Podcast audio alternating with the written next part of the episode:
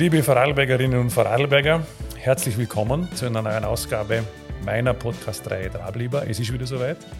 Ich habe einen sehr spannenden Gast bei mir im Büro sitzen. Wir hatten schon am Beginn eine Diskussion miteinander. Sollen wir dem geschliffenen Hochdeutsch oder sollen wir uns im Dialekt unterhalten? Ich habe es bei diesem Gast eigentlich nicht anders erwartet. Er hat gesagt, äh, er möchte im Dialekt mit uns reden, weil sonst würde man ihn nicht kennen, was ich nicht ganz glaube, aber es fällt uns im Dialekt natürlich leichter. Ich rücke mit dem Namen gleich raus. Äh, viele werden jetzt nachdenken, wer kann das sein? Er ist gebürtiger Bludenzer, glaube ich, wenn ich richtig liege. Ein ganz erfolgreicher Kabarettist im Land und über die Grenzen hinaus. Aber weit mehr als das. Er ist auch Drehbuchautor, Bühnenautor, überhaupt auch Buchautor. Ähm, er ist bekannt im gesamten deutschsprachigen Raum als Komödienautor. Die Welt hat ihn einmal bezeichnet als ein Ass in der pointierten Dialogführung ohne billigen Jokus beschrieben. Das kann er uns nämlich nur erklären, wie man das verstehen muss. Also, wer kann das sein? Ich glaube, nahezu jeder Vorarlberger, jede Vorarlbergerin war irgendwann in einem seiner Stücke, Abende, Kabarets. Stefan Vögel. Herzlich willkommen bei mir im Büro. Ich freue mich sehr, dass du da bist. Wir haben uns vor kurzem bei einer Wanderung getroffen. Da ist im Nachhinein dann die spontane Idee entstanden, ich könnte dich zu einem Podcast einladen ein bisschen miteinander reden, äh, uns unterhalten darüber, wie es der Kulturszene geht, wie es der Kabarettszene geht, dich persönlich den Hörern ein bisschen näher bringen. Ja, ich würde mal so einsteigen, immer schwierig bei einem so versierten Kabarettisten. Ähm, Kabarett hat immer viel mit Humor zu tun. Ich kenne ganz wenige Kabarettisten im Lande oder überhaupt äh, Persönlichkeiten im Lande, die wahrscheinlich die Vorarlberger Seele so gut kennen. Und äh, dem es auch gelingt, das in sehr pointierter, humoristischer, manchmal auch zynischer Form, in satirischer Form, wie auch immer, eingepackt in Anekdoten der Bevölkerung näher zu bringen. Jemand, der zwischen den Zeilen lesen kann. Äh, wie soll man da beginnen? Äh, möchte ich einen Lieblingswitz uns erzählen oder lieber nicht? Fang du einfach einmal an, dich vorzustellen und wie würdest du so ein Gespräch einsteigen? Naja, also wenn ich, wenn ich einen Witz kenne, den, wirklich bringen, das ist äh, äh, ein seltsames Vorurteil, dass Leute immer meinen, dass jemand, der Theater spielt, immer Witze kennt. Ich, kenn, ich merke mir keinen Witz, ich schreibe keinen Witz. Ähm, Du schreibst schon keine auf, oder? Nein, über, überhaupt nicht. Die Politiker, die schreiben Witze auf, ja. damit sie am Stammtisch muss ich erzählen. Ich, ich bewundere ihn immer, wenn das jemand kann, aber es gehört zu meinem Handwerk eigentlich gerne. Ich muss natürlich einen Text gut bringen können, aber ich merke mir keine Witze. Wir erzählen in, in der Regel größere Geschichten und die sollte man sich natürlich merken, das ist klar. Also insofern, Lieblingswitz kann ich keinen bringen, weil ich echt keinen weiß und das ist jetzt nicht einmal klar. Kann ich mir vorstellen, da haben wir Gemeinsamkeiten. Ähm, Humor, was hast du für dich eigentlich Humor?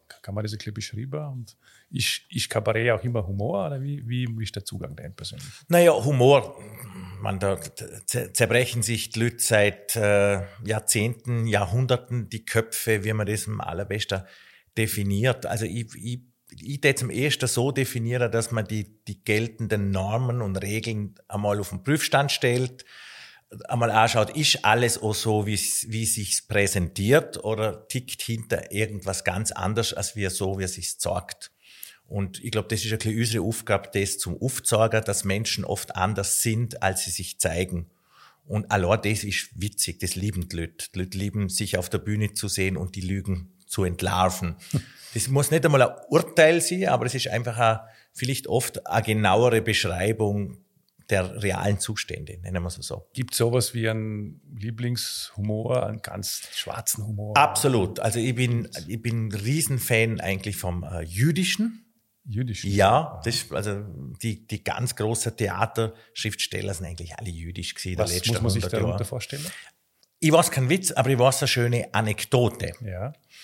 Wo der Ernst Lubitsch gestorben ist, der, einer der größten Filmregisseure, äh, Judy natürlich auch, ist in der, glaube schon in der 10er Jahre ausgewandert oder 20er, sind der Billy Wilder und der William Wyler, das ist auch ein Regisseur, sie sind am offenen Grab gestanden und haben in das Loch hineingeschaut. Lang hineingeschaut. Und irgendwann hat der Wyler gesehen, kein Lubitsch mehr. Und der Billy Wilder hat darauf gesehen, schlimmer noch, keine Lubitsch-Filme mehr. Ja. Und das ist für mich, das verkörpert ganz viel. Das verkörpert jüdischer Humor, schwarzer Humor und natürlich auch die, die Liebe von denen zwei zu ihrem Fach. die über den Mensch eigentlich rausgeht. Mhm. Also insofern eine Anekdote und kein Lieblings. Genau, genau, ja. Sondern eine und Vorliebe so, für jüdischen Humor. Ja, und solche doppelbödige, freche, zum Teil auch hinterfotzige, ja, ja wo, wo, einfach die Normen auch wieder aufgebrochen werden. Das, das macht es wahnsinnig spannend. Kann man noch ein bisschen was äh, erfahren zu deiner Person, was man halt sagen will, natürlich, ein ja. Publikum weil man sieht immer den Kabarettisten und, und das, äh, den Theaterautor, den Drehbuchautor und so weiter. Aber erklärt zu dir Person. Ich habe am Beginn nicht mehr gesehen, wie in Bludens geboren. Eigentlich in deinen Stücken kommt oft Gurtis vor, das muss man den Vorarlbergern dann immer erklären. Das ist der Bezirk Aber, Bludens. Bezirk Bludens. Aber erklär so zu deiner Person, wie kommt man zum Kabarett, wie kommt man zu diesem Beruf? Ja. Was beseelt dich, das zu machen? Was, was macht Spaß, was macht weniger Spaß? Wie hast du überhaupt dorthin gefunden zum Kabarett? Ja, also ich bin in, in einem Gasthaus groß geworden. Das allein ist schon eine Bühne. Also das, mhm. immer wenn ich zurückdenke an meine Kinderzeit und Jugendzeit, äh, fallen mir ganz viele Geschichten ein, ganz viele unterschiedliche Menschen, die ein und ausgehen und das ist mal schon ein bisschen anders wie in anderen Häusern oft, oder? Also bei uns ist wirklich wie eine Durchgangs Durchgangsstation gewesen. Und dann hast du natürlich auch die Geschichte dahinter mitgekriegt oft. Du hast gesagt, wie hast du eigentlich alles mitgekriegt. Vom Ehebruch über, frag mich nicht was alles. Also es war sehr spannend und sehr lustig und ich hatte sehr aufgeschlossene Eltern gehabt, das muss ich auch sagen, die ja sehr kunstaffin sind. Ohne, dass man das Wort damals, glaube ich, überhaupt kennt hat, aber denen hat es immer gefallen. Mhm. Ich habe eine ältere Schwester, die ja äh, Schauspiel gelernt hat da. Und ich habe schon als Bub wahnsinnig gern äh, Theater gespielt, also Szenen geschrieben, Lehrer nachgemacht, auf Skiwochen und so und haben aber den Beruf des Schauspielers jetzt überhaupt nicht im Blick gehabt. Also nicht, dass ich das wirklich profimäßig mache. Überhaupt nicht. Ich habe es einfach nebenbei gemacht. Mhm. Haben den Wirtschaftsstudium gemacht und mhm. haben auch parallel dazu geschrieben mhm. und auch gespielt. Und das hat sich einfach so gewachsen, dass ich den halt die Wirtschaftsinformatik gerne eigentlich ausgeübt habe. Aber dein Hauptberuf ist ja nicht in der Wirtschaftsinformatik nie ausgeführt nein, eigentlich. Nein. Also ich werde halt weniger. Zwar gelernt, aber nicht, nicht genau, gemacht, genau. sondern als in komplett anderen Genre. als, als, als Verkatz. In komplett anderen Genre. Genau. Ja, es ist spannend, wie man da zum Kabarett kommt. Ich glaube, da ganz viele Leute waren natürlich in deinen, in deinen äh, Aufführungen und Hof Vorarlberg und andere Dinge natürlich. Da kennt man ganz vieles davon. Du hast schon am Beginn gesehen, das Spannende am Kabarett ist ja, dass man dahinter schaut und ein bisschen schaut, ob die Eigenheiten und die Gewohnheiten und die, äh, die Dinge, die Regeln sind, ob die wirklich kalter werden und was sich da dahinter befindet. Wenn du so auf Vorarlberg schaust und, und, und was meinst was sind so die, die wesentlichen Eigenschaften, Besonderheiten des Landes, die man besonders aufs Korn nehmen muss? Naja, also dieses, dieses äh, wie soll ich sagen, äh, geflügelte Wort Körig, das Bild nach außen muss passen. Das ist in Vorarlberg schon tiefer verankert, als das äh, sage jetzt mal, in anderen österreichischen Bundesländern, schätze ich mal, mhm. ist. Mhm. Ist natürlich eine Stadt-Land-Geschichte. Das ist immer, mhm. es ist immer in der Stadt lockerer als auf dem Land. Aber bei uns ist das, das, das nach außen hin sauber sein und scheinen ist schon ganz wichtig. Das ist schon ganz wichtig. Und, ähm, teilweise sind die Leute auch wirklich so, teilweise leiden sie aber auch drunter. Und spannender sind natürlich die Leute, die wirklich drunter leiden, aber es trotzdem leben. Die sind natürlich das, ja, die sind der Stoff für unsere Geschichten, oder? Ja, ja. Die äh, eigentlich ganz andere Leber, Leber möchten, aber trotzdem sich in dieses Gefüge so einfügen. Ich meine, wenn man einem außerhalb Vorarlbergs, ich habe es selten geschafft, das zu, zu formulieren, wenn man einem sagen müsste, was hast bei euch eigentlich gehört? Ich bin ja schon gefragt worden, in Wien zum Beispiel. Ja. Da haben wir gesehen, die, hat, die haben da so einen speziellen Begriff im Land. was ist denn das? Ist das korrekt? Ist das, was ist das ganz ist, genau? Ich, ich glaube, das ist keine... habe ich nie eine brauchbare ja. Antwort gefunden, auch keine Übersetzung. Sondern habe immer gesehen, das kann man, glaube ich, nur verstehen, wenn man aus Vorarlberg ja. kommt. Das ist ein stiller Command, irgendwie eine stille Regel, die man ja. gar nicht so genau beschreiben kann, oder? Ja, ich hätte auch so sehr. Halt also ich, ich könnte es nicht, äh, manchmal ist man den ordentlich, aber das trifft's überhaupt nicht, finde ich. Also ich, ich kann es auch nicht, ich kann es nur mit ganz vielen Worten. Aber wenn was gehörig ist, passt einfach sozusagen. Naja, den, den Pass für die Norm. Für die Norm. Für die Norm. Genau. Ob es für den Menschen passt, ist was anderes, oder? Ah ja, da schaust du als Kabarettist genau. natürlich genau. dahinter und so natürlich. Gibt es ähm, andere Inspirationen, Einflüsse? Wahrscheinlich ganz viele, oder? Wenn man so viel Kabarett macht wie du und so viel schreibt und so aktiv ist wo, wo, wo holt man sich die Inspirationen, außer jetzt im Gasthaus? Ich glaube, da kann man viele holen. Ja. Hört man ganz viel. Du bist da aufgewachsen, hast ein Sensorium dafür. Ist mir bei dir auch schon aufgefallen, oder? Wenn man so Stücke schreibt und kein Kabarett macht, muss man ja ganz genau hinschauen und ganz genau zuhören. Man muss ganz gut zwischen den Zeilen hören können. Weil das Oberflächliche interessiert dich dann nicht so, oder? Man muss dahinter schauen.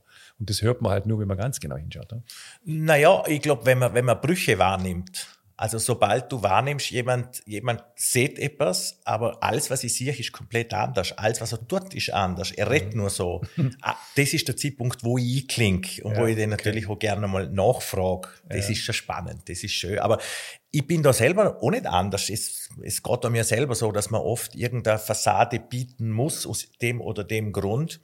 Und hinterher denkt man sich, oh, wieso hast du das gemacht? Also man tickt ja selber auch so. Das heißt, ich kann auch über mich selber lachen. So ist es nicht. Ich schaue nicht nur der andere auf die, auf die Finger. Und die Quelle der Inspiration ist? Gibt alles Mögliche. Es gibt wirklich auch, auch, auch Sachen, die man liest, wo du denkst, boah, wäre das eine interessante Geschichte, wenn man das schreiben tät. Also es ist, es zücht man überall her. Ich könnte jetzt gerne irgendeine spezifische Quelle hernehmen, wo ich sage, da kommt das nächste Stück her. Mhm. Manchmal ist es ein Zeitungs, äh, Zeitungsbericht äh, oder sowas. Manchmal ist es wirklich irgendein Gespräch. Manchmal ist es, kann nur ein Film sein, kann auch ein Buch sein. Wir sind ja auch darin geschult, gut zu klauen. Wenn wir etwas lesen und denken, das wäre eine super Geschichte, aber die müssen wir woanders ansetzen, mhm. dann nehmen wir das. Soll man auch. Man kennt viele Projekte von dir. Äh, Gibt es sowas, wo du sagst, das ist absolut das Erfolgreichste, was ich je gemacht habe? Also mo momentan, ich habe ein Stück geschrieben vor vier Jahren, die, die Niere, mhm. dessen Ursprung jetzt wirklich auch aus, aus, eigentlich aus einer Zeitungsmeldung ist, nämlich, dass der Frank-Walter Steinmeier ihrer Frau eine Niere gespendet hat. Und ich mir die Frage gestellt hat, tät ich das für meinen Partner machen? Mhm. Und aus dem hat sich dann eigentlich ein Stück ergeben. Und das ist das bislang erfolgreichste Stück, ja. Das spielen jetzt irgendwie 40, ja, 50 sagen, Ist das messbar oder wie kann man sich Das ist schon, das ist die Anzahl Bühnen, die es dann einfach machen, die es dann auch spielen. Deutschsprachiger Raum. Deutsch, ja, überall eigentlich. Tschechien, Polen, äh, ja. Gibt es Projekte, wo du sagst, ja, das hätte ich lieber nicht gemacht oder ist nicht so gut gelaufen? Na, eigentlich nicht. Also ich, ich, ich stand schon sehr zu den Sachen, die ich zum jeweiligen Zeitpunkt gemacht habe. Sonst hätte ich sie nicht gemacht. Natürlich, hinterher schaust du in die Sachen teilweise an und siehst, heute hätte ich das anders machen oder hätte ich das gerne mal machen. Aber zum jeweiligen Zeitpunkt habe ich die Sachen gern gemacht, haben sie hoffentlich gut gemacht. Ob, ob sie den angekommen sind oder nicht, ist wieder ganz eine andere Frage. Aber ich schäme mich für kein Werk, das ich gemacht habe. du sagen. hast, glaube ich, auch mal ein Buch geschrieben, das steht bei mir zu Hause im Regal, wird manchmal rausgezogen wo es um Begriffe, um Dialektwörter und solche Dinge geht. Bin ich richtig in der Annahme, habe die Ehre oder wie das geheißen? Habe die Ehre ist ein, ist ein österreichisches, ja. äh, genau, österreichisches, österreichisches Wörterbuch, ja. genau, ja. ja. aber ist ja ein Urtes. Ja, ja, ja, aber das habe ich auch immer noch, weil das mich auch beeinflusst hat. Okay. Ich geschaut habe, wie du da mit den Begriffen und Wörtern umgehst, das ist recht spannend Gibt es für die Lieblingsdialektbegriffe bei uns? Weil du am Anfang gesagt hast, am liebsten im Dialekt, so kennt man mich. Und mein Gott, da gibt es so viele. Also außer so Körig, ich glaube, da sind wir uns einig, Körig ist sowas. Ist jetzt gerade schwierig zum ausnehmen. Ich, ich möchte es eher generell sagen, ich mag Mundart drum so gern, weil sie viel genauer ist, weil sie viel, sie ist, ich habe früher sehr viel Übersetzungen aus dem Englischen ins Deutsche gemacht und aus dem Englischen in unsere Mundart. Und es ist viel leichter vom Englischen in unsere Mundart. Mhm. Es ist viel genauer. Mhm. Äh, es sind auch die Wörter teilweise viel aussagekräftiger, griffiger, genauer. Äh, ich, ich kann es aber kurz ausnehmen. Also es gibt hunderte natürlich, die mir gefallen, aber fallen mir jetzt sogar kein sein, wo ich sage, das ist jetzt der absolute Favorite vor allem. Ja, es gibt ja sowas wie einen Mundart-Trend, da hat man den Eindruck. Gerade auch in Vorarlberg, die Jungen verwenden alle wieder Mundart. Mir schicken sie WhatsApp, die kaum mehr lesbar sind. Ja. Meine eigene Jugend. Da schreibt niemand mehr in schönem Hochdeutsch, sondern ja. es kommt irgendein Kauderwelsch-Mundart daher. Man versteht es denn zwar schon, aber, aber würdest du sagen, es ist, es ist so, dass es einen, einen Trend gibt, wieder noch stärker im Dialekt, noch stärker in der Mundart. Auch Mundart-Songs sind sehr beliebt wieder. Ja. Mundart-Stücke. Also ist, ist, ist, das da oder bilden wir uns das nur ein, weil wir halt gerne in dem Dialekt reden? Also ich glaube, dass das immer da war, ist Mundart. Was jetzt äh, spannend ist, ist, dass sie sich natürlich mit ganz anderer Sachen mischt. Eben wie diese ganze Kurzschreibweise, das ist etwas ganz Spannendes, finde ich. Dann ist auch lustig, wie sich die Mundart, wenn sie sich mischt mit so internationalen Einflüssen wie Rapgesang oder wie, oder wie diese, diese Hey Bruder Gangstersprach, die, wo natürlich viele sagen, um Gottes Willen, ich finde es total spannend, wie, wie sich die Sachen anreichern. Also, und Sprache ändert sich, Sprache bleibt nicht gleich.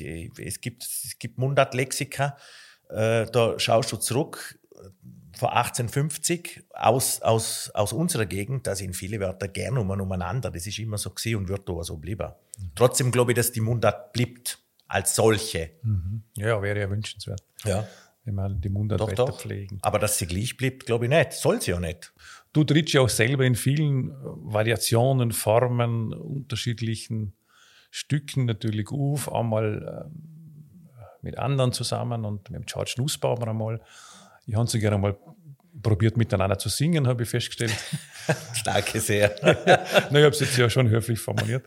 Das ist schon gelungen, muss ich dazu sagen. Aber mit Schmunzeln habe ich festgestellt, Stefan Vögel singt so gern. Und, und der George Nussbaumer wird plötzlich zum Kabarettist. Also ein Rollentausch da stattgefunden. Hochspannend fürs Publikum. Aber es ist mir mal eines aufgefallen, das ich noch fragen will, äh, bei diesen äh, Auftrittsformen, die man ja auch immer wieder wahrscheinlich überlegen muss, ist mir vor Jahren einmal, ich weiß gar nicht, ob es das jetzt noch gibt, hast du, glaube ich, dich äh, versucht, sehr erfolgreich. Äh, ich glaube, im Fachbegriff hast du, glaube ich, Stand-up-Comedy oder so. Ja. Mhm. Da war ich äußerst beeindruckt, weil ich das Gefühl gehabt habe, ich glaube, das ist jetzt wirklich ganz schwierig.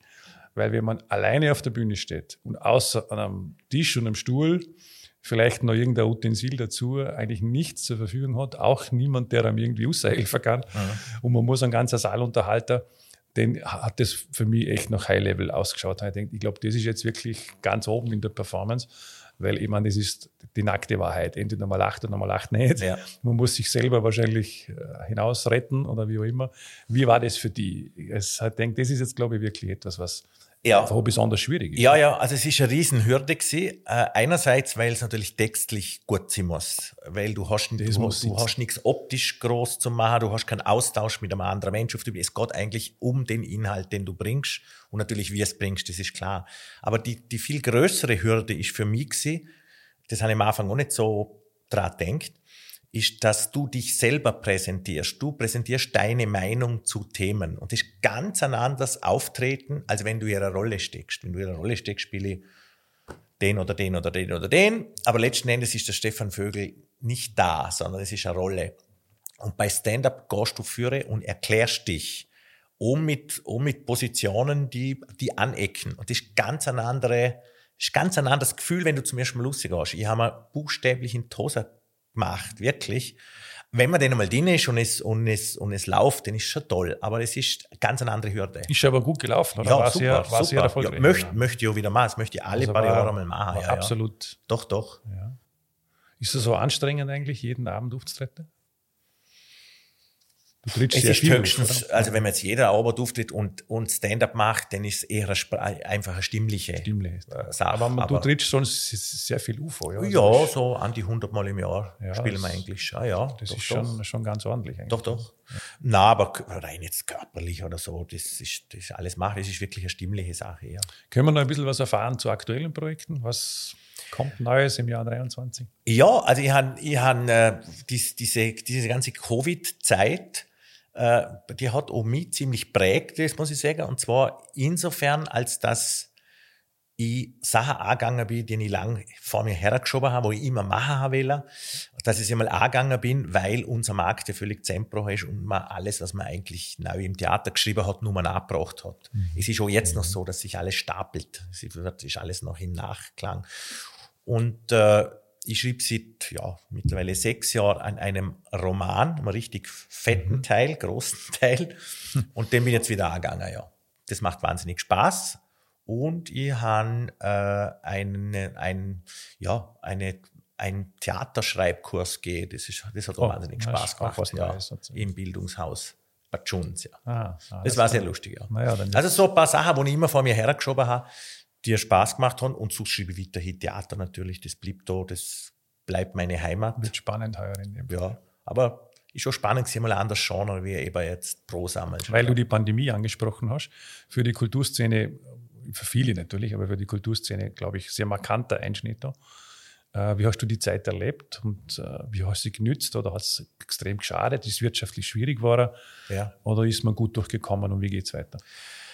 Also erstens einmal habe ich es am Anfang gerne zu ernst genommen. Ich habe mir gedacht, das, äh, ja, das wird schon ein paar Monate um sein, dass es denn wirklich bei uns zwei Jahre gegangen ist und immer noch andauernd, weil wir die, unsere neuen Sachen gerne um anbringen. Das ist, das ist eigentlich das Hauptthema.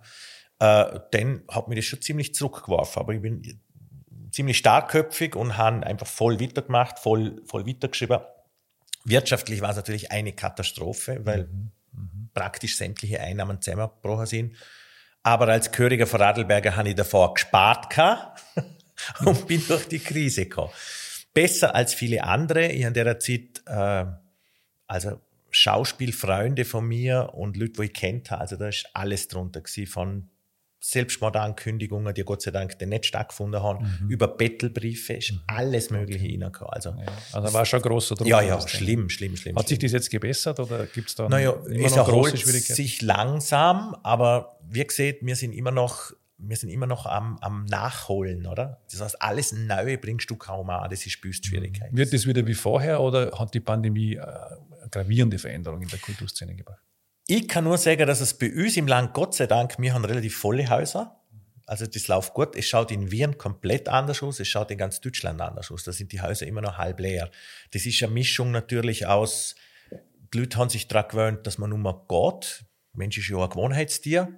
Wir hoffen natürlich, dass das alles wieder kommt und sich wieder aufbaut, aber die Fachleute, mit denen jetzt ich rede, die sagen alle, es wird 24, 25, bis wir wieder annähernd auf dem Level sind. Ah ja, dauert also doch länger. Ja. ja.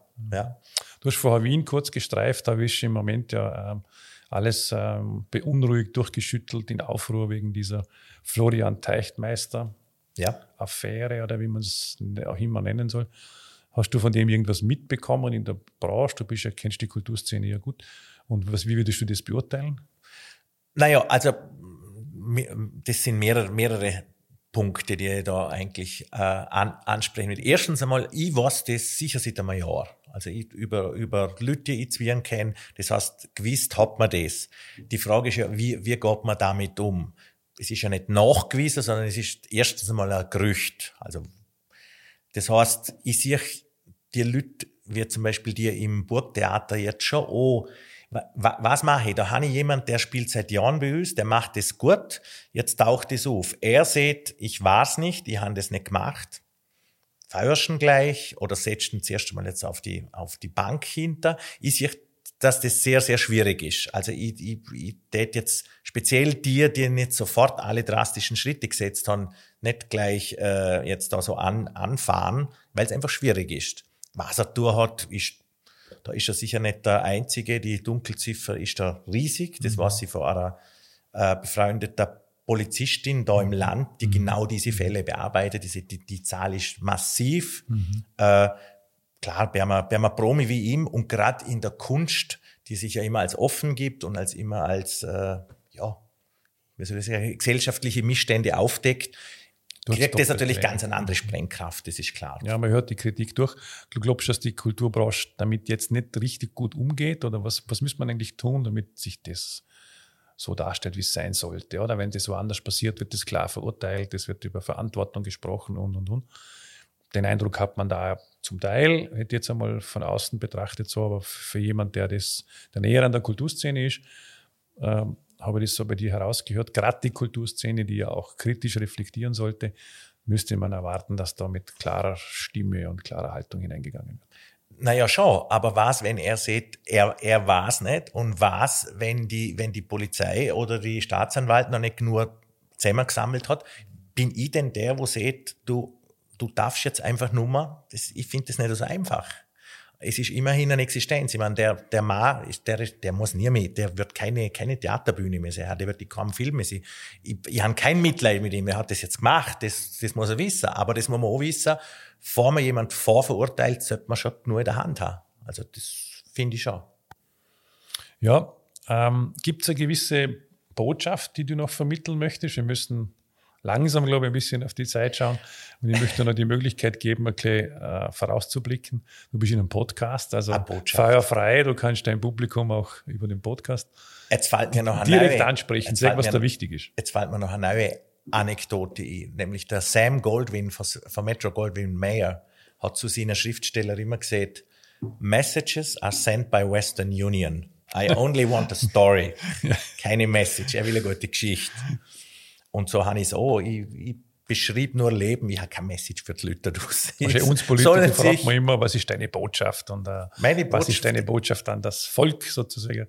Damit leben wir tagtäglich als das Politiker. Ist, das Bei Schöne, dir muss man das nicht unbedingt. Das ist aber das Schöne. Du musst das und ich muss das nicht. Das ist schön. Ja, ja, wir müssen schon Botschaften transportieren, aber auch Stories sind gefragt, ja. Also kannst du ja nochmal eine gute Story zum Ende erzählen. Ich überlege noch, okay. Überlegst und, dann, okay. und dann setze ich sie auf eine Bühne. Nein, das ist zumindest ein Grund, einen zweiten Podcast möglicherweise zu machen. Dass man bis, äh, auf die Bühne setzen dann, ja. ja das genau. war die richtige Intervention. Genau. Das heißt, die wirklich gute Story kommt noch auf der Bühne. Ja, wir schauen ein bisschen auf die Zeit. Wir müssen langsam äh, einlenken sozusagen. Ich glaube, wir könnten noch lange reden. Es gibt noch wahnsinnig viel zu sagen. Trotzdem, äh, wir müssen an der Stelle irgendwie zu Ende kommen. Vielen Dank, dass du die, die Zeit noch hast. War ein äh, spannender Einblick in dein Leben, deine Sicht der Dinge. Ich wünsche dir natürlich persönlich alles Gute, ganz viel Erfolg. Schau kritisch auf Vorarlberg weiterhin. Mach ich. Und äh, das ist ganz wichtig. Bring viel Humor in, das brauchen wir zurzeit auch. Alles Gute für all deine Aktivitäten und das Jahr 23 möge für dich gut verlaufen. Danke, Danke und auch. Für den Besuch. Danke. Und auch. Danke.